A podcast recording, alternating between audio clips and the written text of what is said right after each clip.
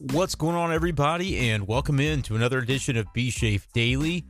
Brendan Schaefer here with you on the early morning hours of Thursday, June 23rd, 2022.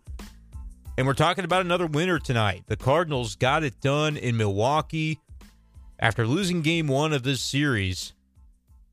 Two to nothing in the Corbin Burnes game. The Cardinals have come roaring back with consecutive wins, which means they are back in the driver's seat in the National League Central with now a one game lead over the Brewers heading into Thursday's series finale on Thursday afternoon. 115 start, I believe, from what I'm going to continue calling Miller Park, which feels a little bit weird because Miller is technically also a brand. And so it feels a little bit weird to attach yourself and say, no, I'm coming out in defense of Miller rather than calling it American Family Field or whatever. But it was Miller Park for so long, right? And the Cardinals have Busch Stadium, and that's a beer brand, and Miller is also a beer brand. And so to me, beer and baseball kind of go together. I think Miller Park sounds better, so that's what I call it. But nevertheless, the Cardinals will complete that series against the Milwaukee Brewers, the four gamer from this week, at whatever you want to call the ballpark up in Milwaukee and that'll be coming to you Thursday afternoon with Dakota Hudson against not that Jason Alexander, not the Seinfeld one, but the other one. Will be pitching for the Brewers on Thursday. But for now, let's get into the 5 4 win for the Cardinals, which featured a momentous occasion. The first major league win for one Johan Oviedo in 25 appearances over the last three baseball seasons Remember, he made the major league debut back in 2020, coming off of a season in double A, a partial season in double A, where he really wasn't very good. But he was still very young at the time. He's still pretty young. But at the time when he was pitching in double A, all the way back in 2019, he was particularly young for the level of baseball that he was in. He's still only 24 years old right now he celebrated a birthday in March, but he was 22 when he debuted for the Cardinals in August of 2020. And then he was 21, even a little younger than that, when he was pitching in the minor leagues in 2019. Had an ERA of like five and a half at double A or something. That was a little bit alarming, but the raw talent has always been there for Johan Oviedo. Cardinals called upon him in 2020 because they needed to. We can talk forever about whether that changed, altered his development in some way, perhaps a negative way because in the years since he, he really wasn't all that effective in 2020, but it was hard to expect him to be given the circumstances. Wasn't great last year either, whether in the minors or the majors. Not great so far this year in the minors as a starting pitcher. But the Cardinals, needing arms, called him up to be in the bullpen. And then, of course, Drew Verhagen, Nick Wittgren, the right handers they were using primarily out of the bullpen outside of those eighth, ninth inning situations when you've got a lead and you're going to use Gio or Helsley, one of those guys, in a late game situation. The Cardinals have been having issues with the other segment of right handed relievers and left handed relievers, really, because TJ McFarland hasn't been good either. We do have some news on him, though, as he hit the injured list today. But the Cardinals really have needed some help in that middle relief area, and they've decided ever so slowly, it's taken them a while to do it, but they decided, you know what, Johan Oviedo is the guy that deserves the next crack at this thing to try and integrate himself into the bullpen in a, in a little bit more of a prominent role, in a more meaningful way. And so the Cardinals have slowly been giving him these opportunities. And tonight, folks, he was fantastic. Two and a third innings pitched, three strikeouts, and a bunch of goose eggs. No hits, no runs, no walks allowed by Johan Oviedo. So he earned every bit of that first career major league win I think they showed on the screen on the Bally broadcast after the game he had maybe 19 starts, but 25 total appearances in the big leagues. Never a win until tonight. Congratulations to Johan Oviedo. Well deserved. And like I said, he worked for it tonight and was phenomenal for seven outs and needed to be because Adam Wainwright was not his usual self. That's two starts in a row now where he has struggled this year against the Brewers. And tonight was was one of those. Four and two thirds innings, four runs, seven hits, just one walk, seven Ks, which is noteworthy, but two home runs that he allowed, which is certainly not indicative of where Adam Wainwright wants to be in a given outing. His ERA for the season climbs to 3.32. But you know, the Cardinals had offensive contributions tonight. They got things going early with Paul Goldschmidt. Injury update on him is back seems to be okay. He was back in the lineup and took lefty starter Eric Lauer deep in the first inning for a two run shot, putting the Cardinals on the board right away. Milwaukee gets one back in the bottom of the first inning, but the Cardinals were were able to consistently get the runs that they needed as this game went along.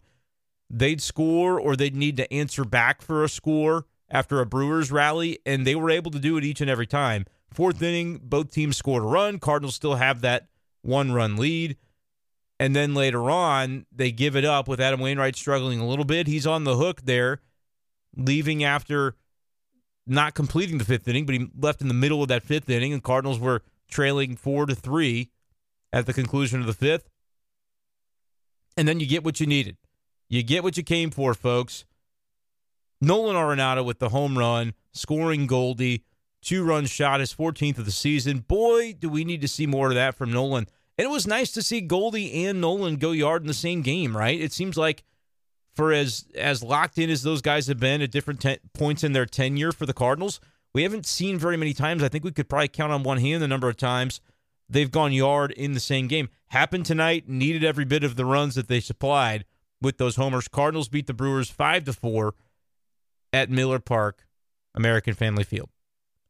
Big night for Nolan Arenado going 2 for 4. He doubled back in the first inning, had the home run in the sixth, two runs scored, two RBIs, OPS up to 856. You like to see that. Goldie gets the OPS up to 1041. If that's not your MVP at this point, I don't know who is. 339 batting average. He was on base twice, going two, well, pardon me, going one for three, but had a walk as well, the two RBIs, and he scored after his walk on the Nolan Arenado home run. So offense does just enough we talk about when are the Cardinals going to get into that mode where they score more in the range of five runs a game, and like that's a great average to have, but actually seeing that number on paper pretty much every night, night in, night out. That's what you want. You want to not limit yourself to have those games where you score one or two, you score three, even sometimes scoring four doesn't end up being enough. Five feels like a number, though, that if you can put that up as an offense, you're giving your pitching staff an absolutely fantastic chance to win that game even on a night where the pitching staff, in the case of Wainwright as the starter, wasn't at its best. But they did enough because Johan Oviedo comes in, seven straight outs, no problem with three Ks. And then give credit for Genesis Cabrera doing what he did. It was a little bit rockier than the Oviedo outing. But Genesis Cabrera comes on for the two out save, which I said last night on B Shape Daily. I'm pretty sure I said it. If not, it was yesterday on the, the big show on KTGR you very well may need two innings from Genesis Cabrera to save this game tonight because you're not going to have Helsley or Gio, who both threw to the night prior. That was Tuesday when they did that.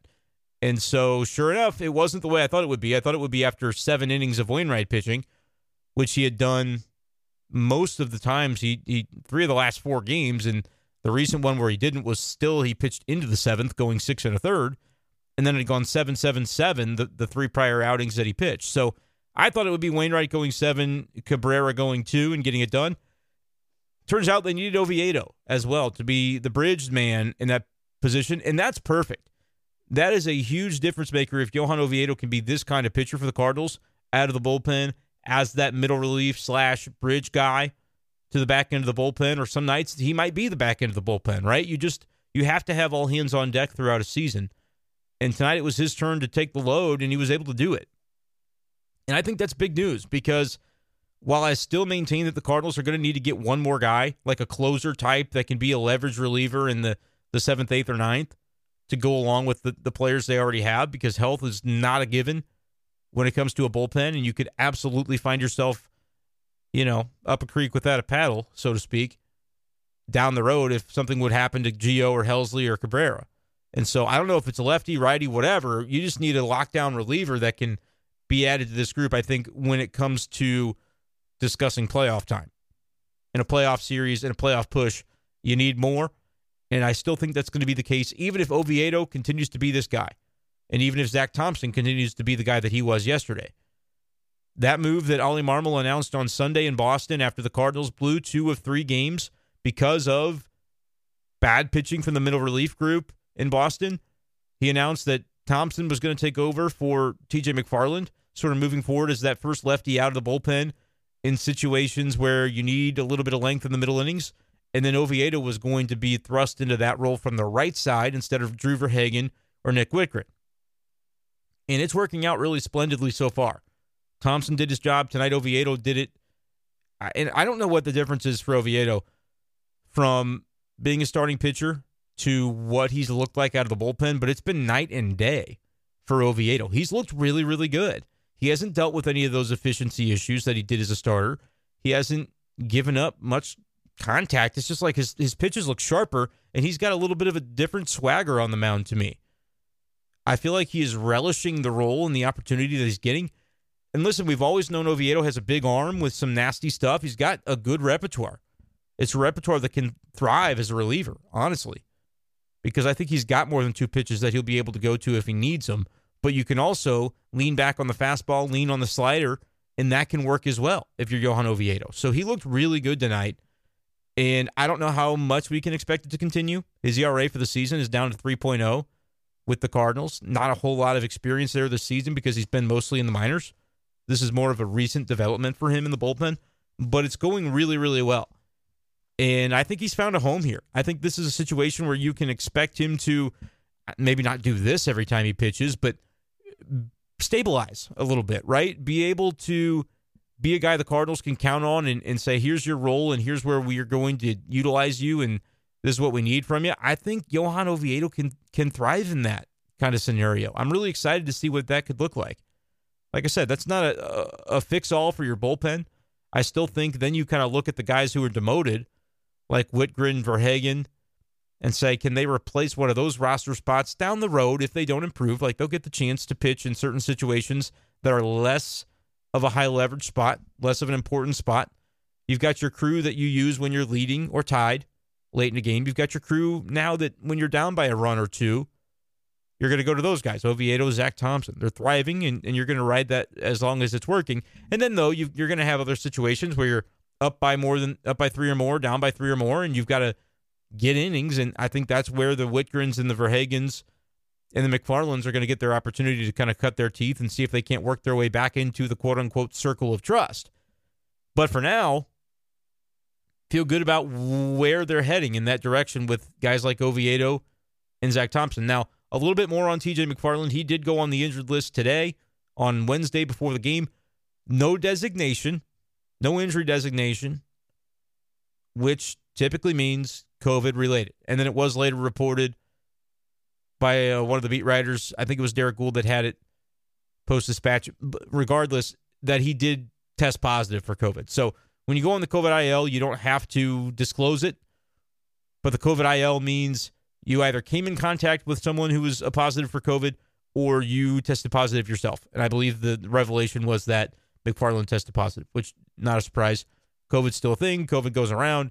Clubhouse environment, you just hope it's contained and and and can not turn into a bigger problem. I think with vaccinations, it's a little bit better than it otherwise would have been if you had one guy get COVID in 2020, you're like, oh crap, you know, this could be a very bad situation for my team. Now we kind of hope that we know more about it and we're, we're able to to kind of contain things. I don't think we've seen the outbreak on the scale of, of what we were seeing in 2020. So hopefully that remains the case. But just in terms of the Cardinals bullpen, it was Junior Fernandez that was recalled in lieu of McFarland.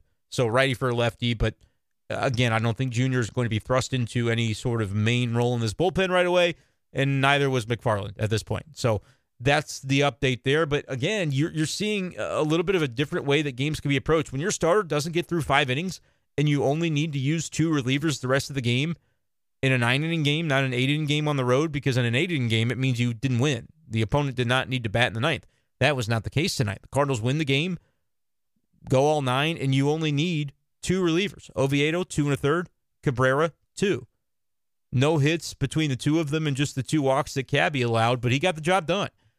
He grinded out those two innings, and the Cardinals get a very much needed win to move into first place, sole possession of first in the National League Central. 40 wins, 31 losses on the season to the Brewers 39 and 32.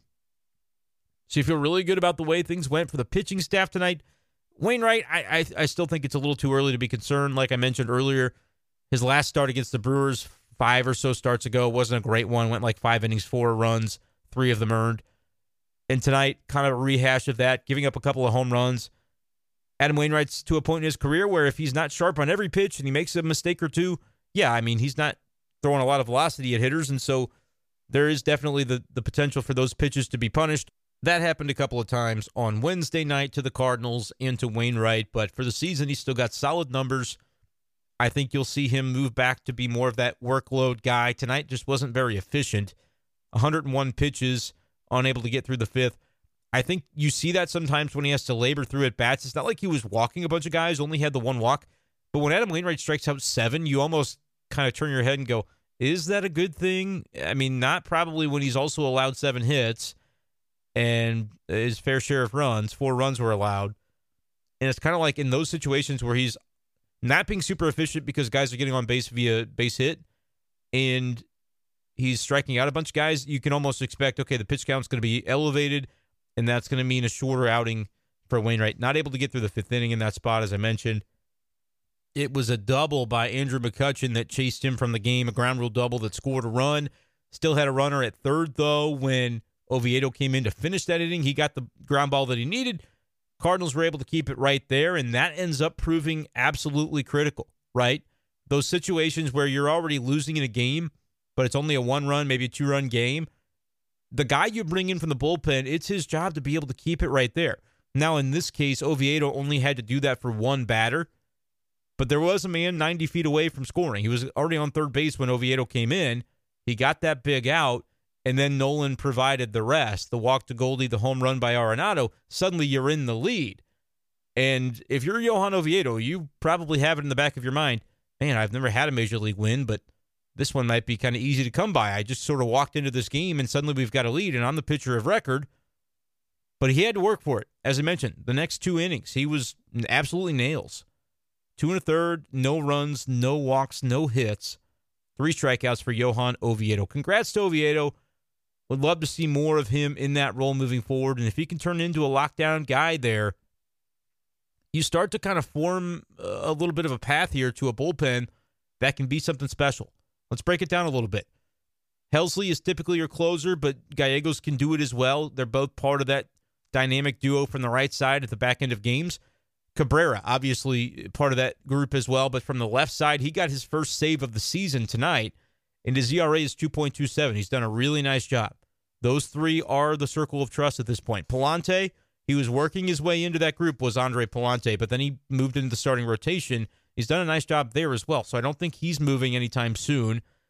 There is the potential for Jordan Hicks to come back. And uh, does he slide back into the rotation, bumping Pallante? I don't think so at this point. I don't think that should be the case anyway. I think you might go ahead and take Jordan Hicks, sit him down and say, listen, I know you want to be a starter. We tried it. We did everything we could to devote the resources to you to make that happen. It didn't pan out right now. First and foremost has to be your health. That's the main thing we're worried about. We want to we want to see a pitch. Whatever the role is, we want to get you healthy and see you pitch. Dealing with the forearm issue. Remember last year he had the elbow. That was already on the surgically repaired Tommy John elbow. And he had another small tear that he had to rehab, missed the whole season in 2021. Uh, Jordan Hicks throws 100 guys. You just see him on the mound and see him stay there would be the main focus. And it's easier said than done, obviously. I don't think there is one fix all automatic cure for what Jordan Hicks goes through as a pitcher, throws 100 and can't seem to stay healthy. Alex Reyes has dealt with the same stuff. Injuries just continue to, to plague the guy. I don't think we've had any shoulder situations for Jordan Hicks yet. That's what Reyes is dealing with right now. But the reality is, it's hard to keep these guys healthy. The Cardinals came into the season partially with the plan of having Jordan Hicks in the rotation because they thought that might keep him healthier. Well, it hasn't really panned out that way. I think you can make an argument for not having him just be that one inning burst reliever where he's trying to throw as hard as he possibly can for 12 pitches and then he's done. And then you might ask him to do it again the next night or two days later. That's maybe not the ideal usage for him. And so they went the other route and tried to have Jordan Hicks be a starter. The numbers just haven't been successful. Not be, and I don't think it's entirely because well he wasn't built up to pitch count. They said they were fine with that at the beginning of the season. They were okay giving him that fifth starter spot allowing Jordan Hicks to build up as the season went along and then let the effectiveness take over from there. Well, he hasn't been effective, has been the problem. Too many walks, not enough strikes, not enough efficiency, probably not enough to remain in the starting rotation. Not to me when you've got Andre Pallante showing a little bit more uh, regularly that kind of efficiency.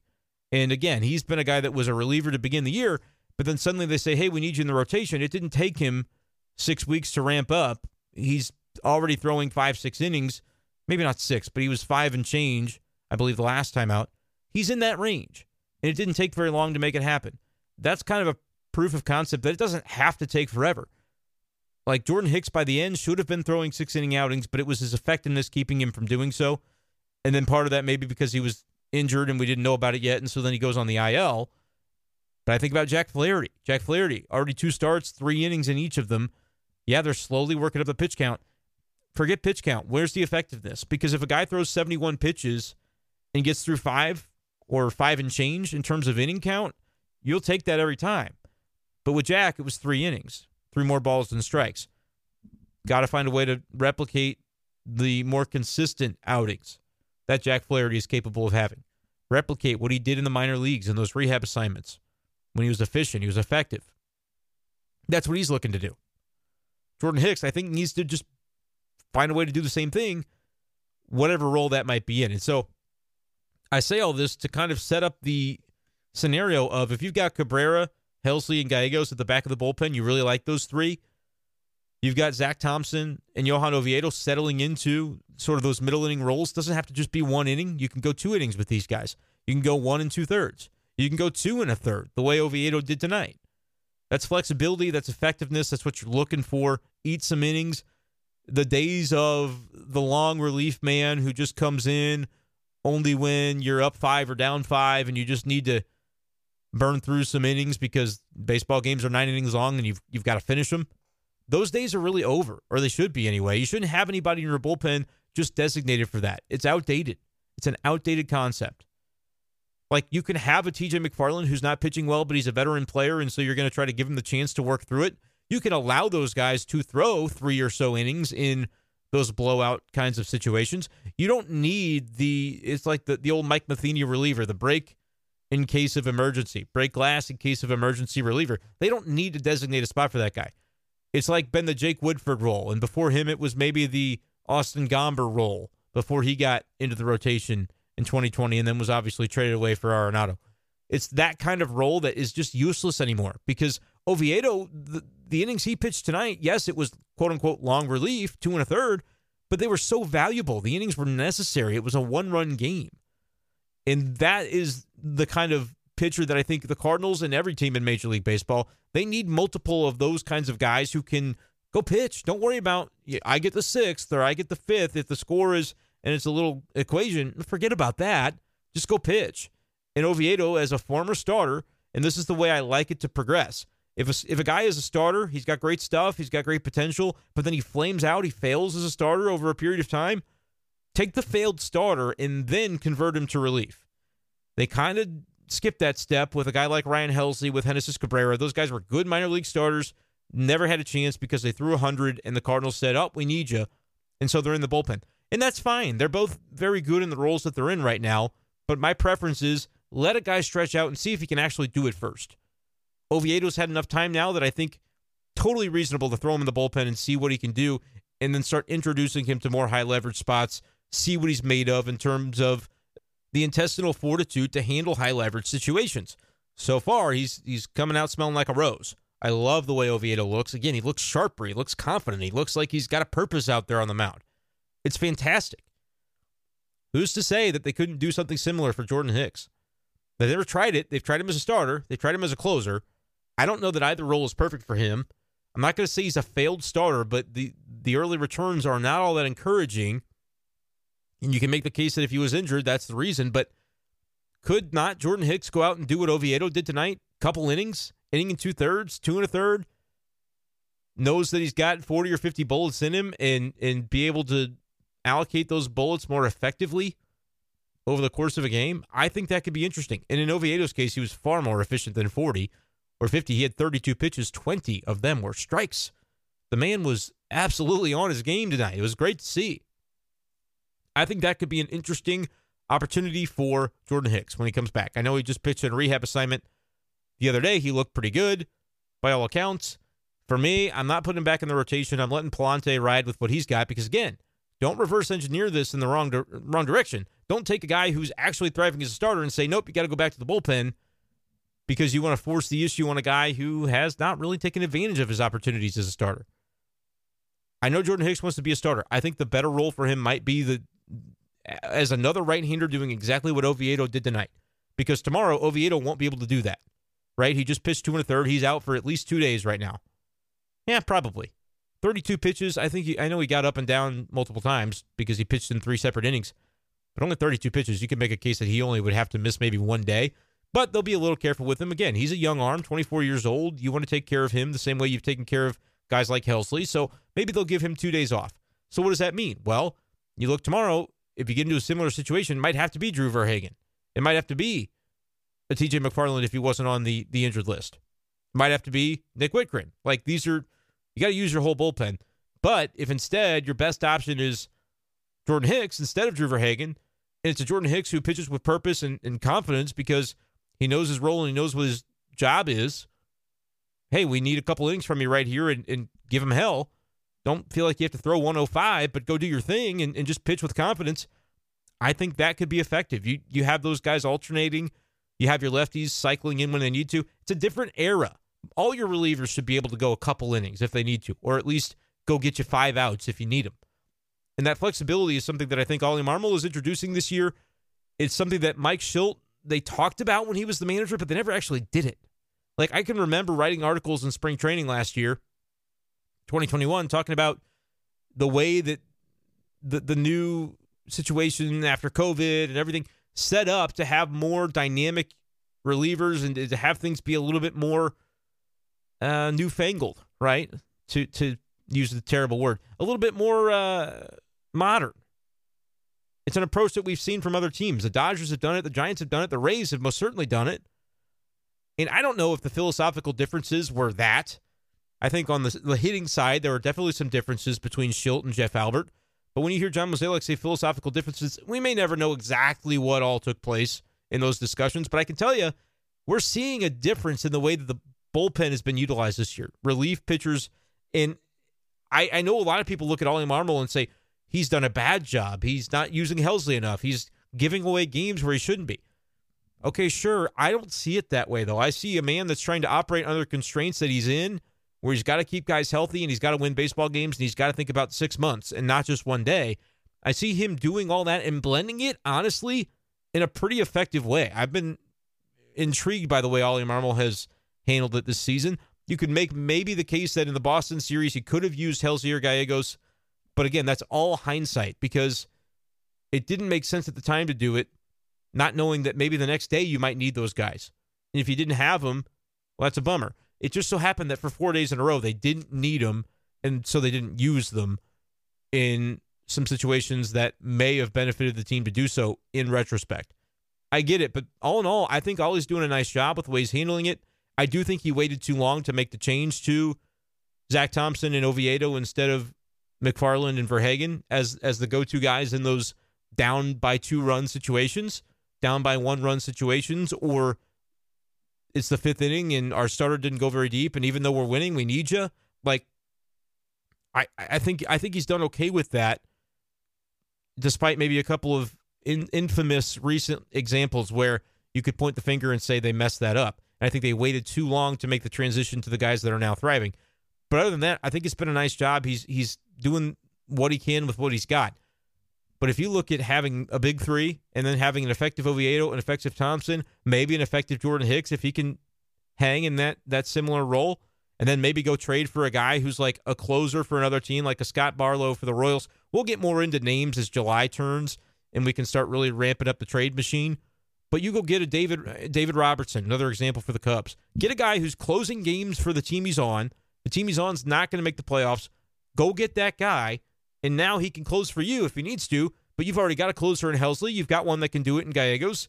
Just add him to the bunch. Add him to the group of guys that can pitch the eighth and the ninth or the leverage spots of games.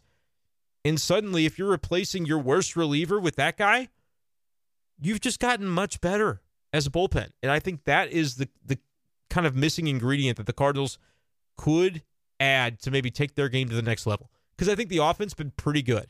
It's inconsistent. There, there are always going to be gripes about the offense, but when you look on the whole, and it's not even a team. I know they struck out 13 times tonight, and over this road trip, they've struck out at least 10 times in a game, like three different times in the last five or six games. That's not ideal. But on the season, they they actually rank as one of the better teams in the National League in terms of limiting strikeouts as an offense. So uh, they have pretty good plate discipline on the whole relative to the league. I know it's a different game than than your grandpa watched because strikeouts are just part of the game now. It's not looked down upon the way that it once was.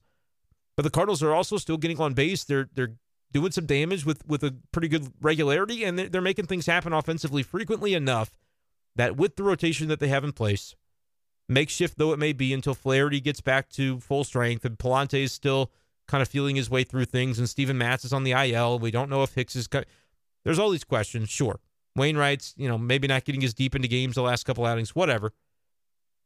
But with the pitching that they have in place and the offense, the way it's performing, I just think if you really beef up that bullpen with a trade or two, like actually go for it. I know it's going to cost you somebody that you you probably don't want to lose. Could cost you an Alec Burleson, you know? That's a good prospect. That's a guy that could be in the majors anytime now. Outfielder doing really well with Memphis, but look at your outfield. Don't you want Tyler O'Neill? Don't you want Dylan Carlson, Harrison Bader to be your outfield? Don't you think Juan Yepez is going to get some time out there? Brendan Donovan? It's the age old debate and the, the classic issue for the Cardinals, but they've got so much talent. They've got guys coming through the system that you go, well, where did that guy come from? Well, they drafted him, they developed him. He's here, like he's ready. Someone's getting traded, right?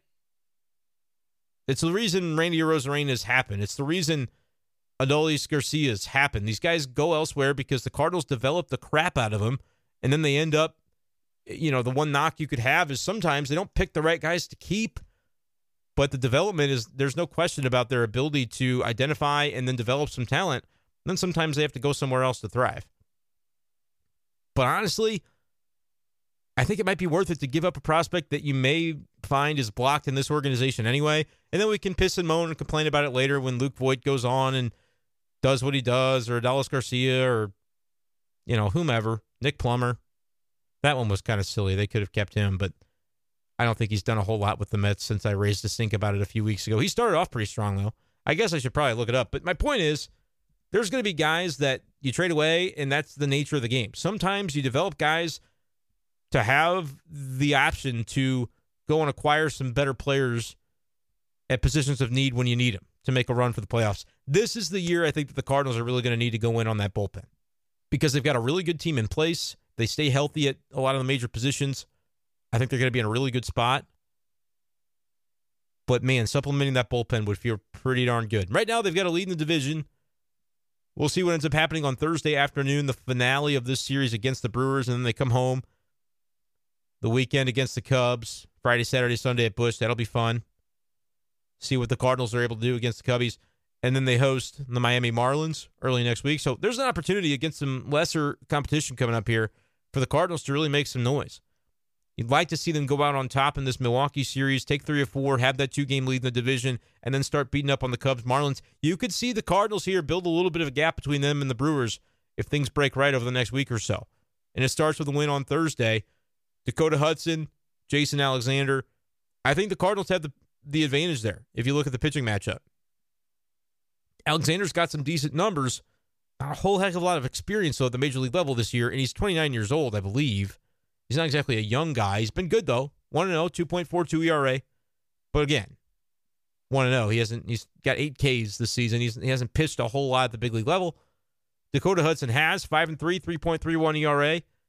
Can he find that next gear against Milwaukee? That's I mean, that's a ballpark that you can see some offense in sometimes. Base runners are going to get on. Milwaukee's got a solid lineup. They're where they are for a reason. Would be huge to go ahead and see Dakota Hudson just really lock it down for one of his classic efficient outings, needs 95 pitches to get through seven innings. Like that can be something that he does tomorrow. It's an afternoon game. Cardinals would love to see it from him. Looking through the lineup here for Milwaukee, or not the lineup rather, but just the uh, position players and what they've done against Hudson in their career. Not a whole lot of experience. Yelich is a two for eight. Luis Urias, one for three.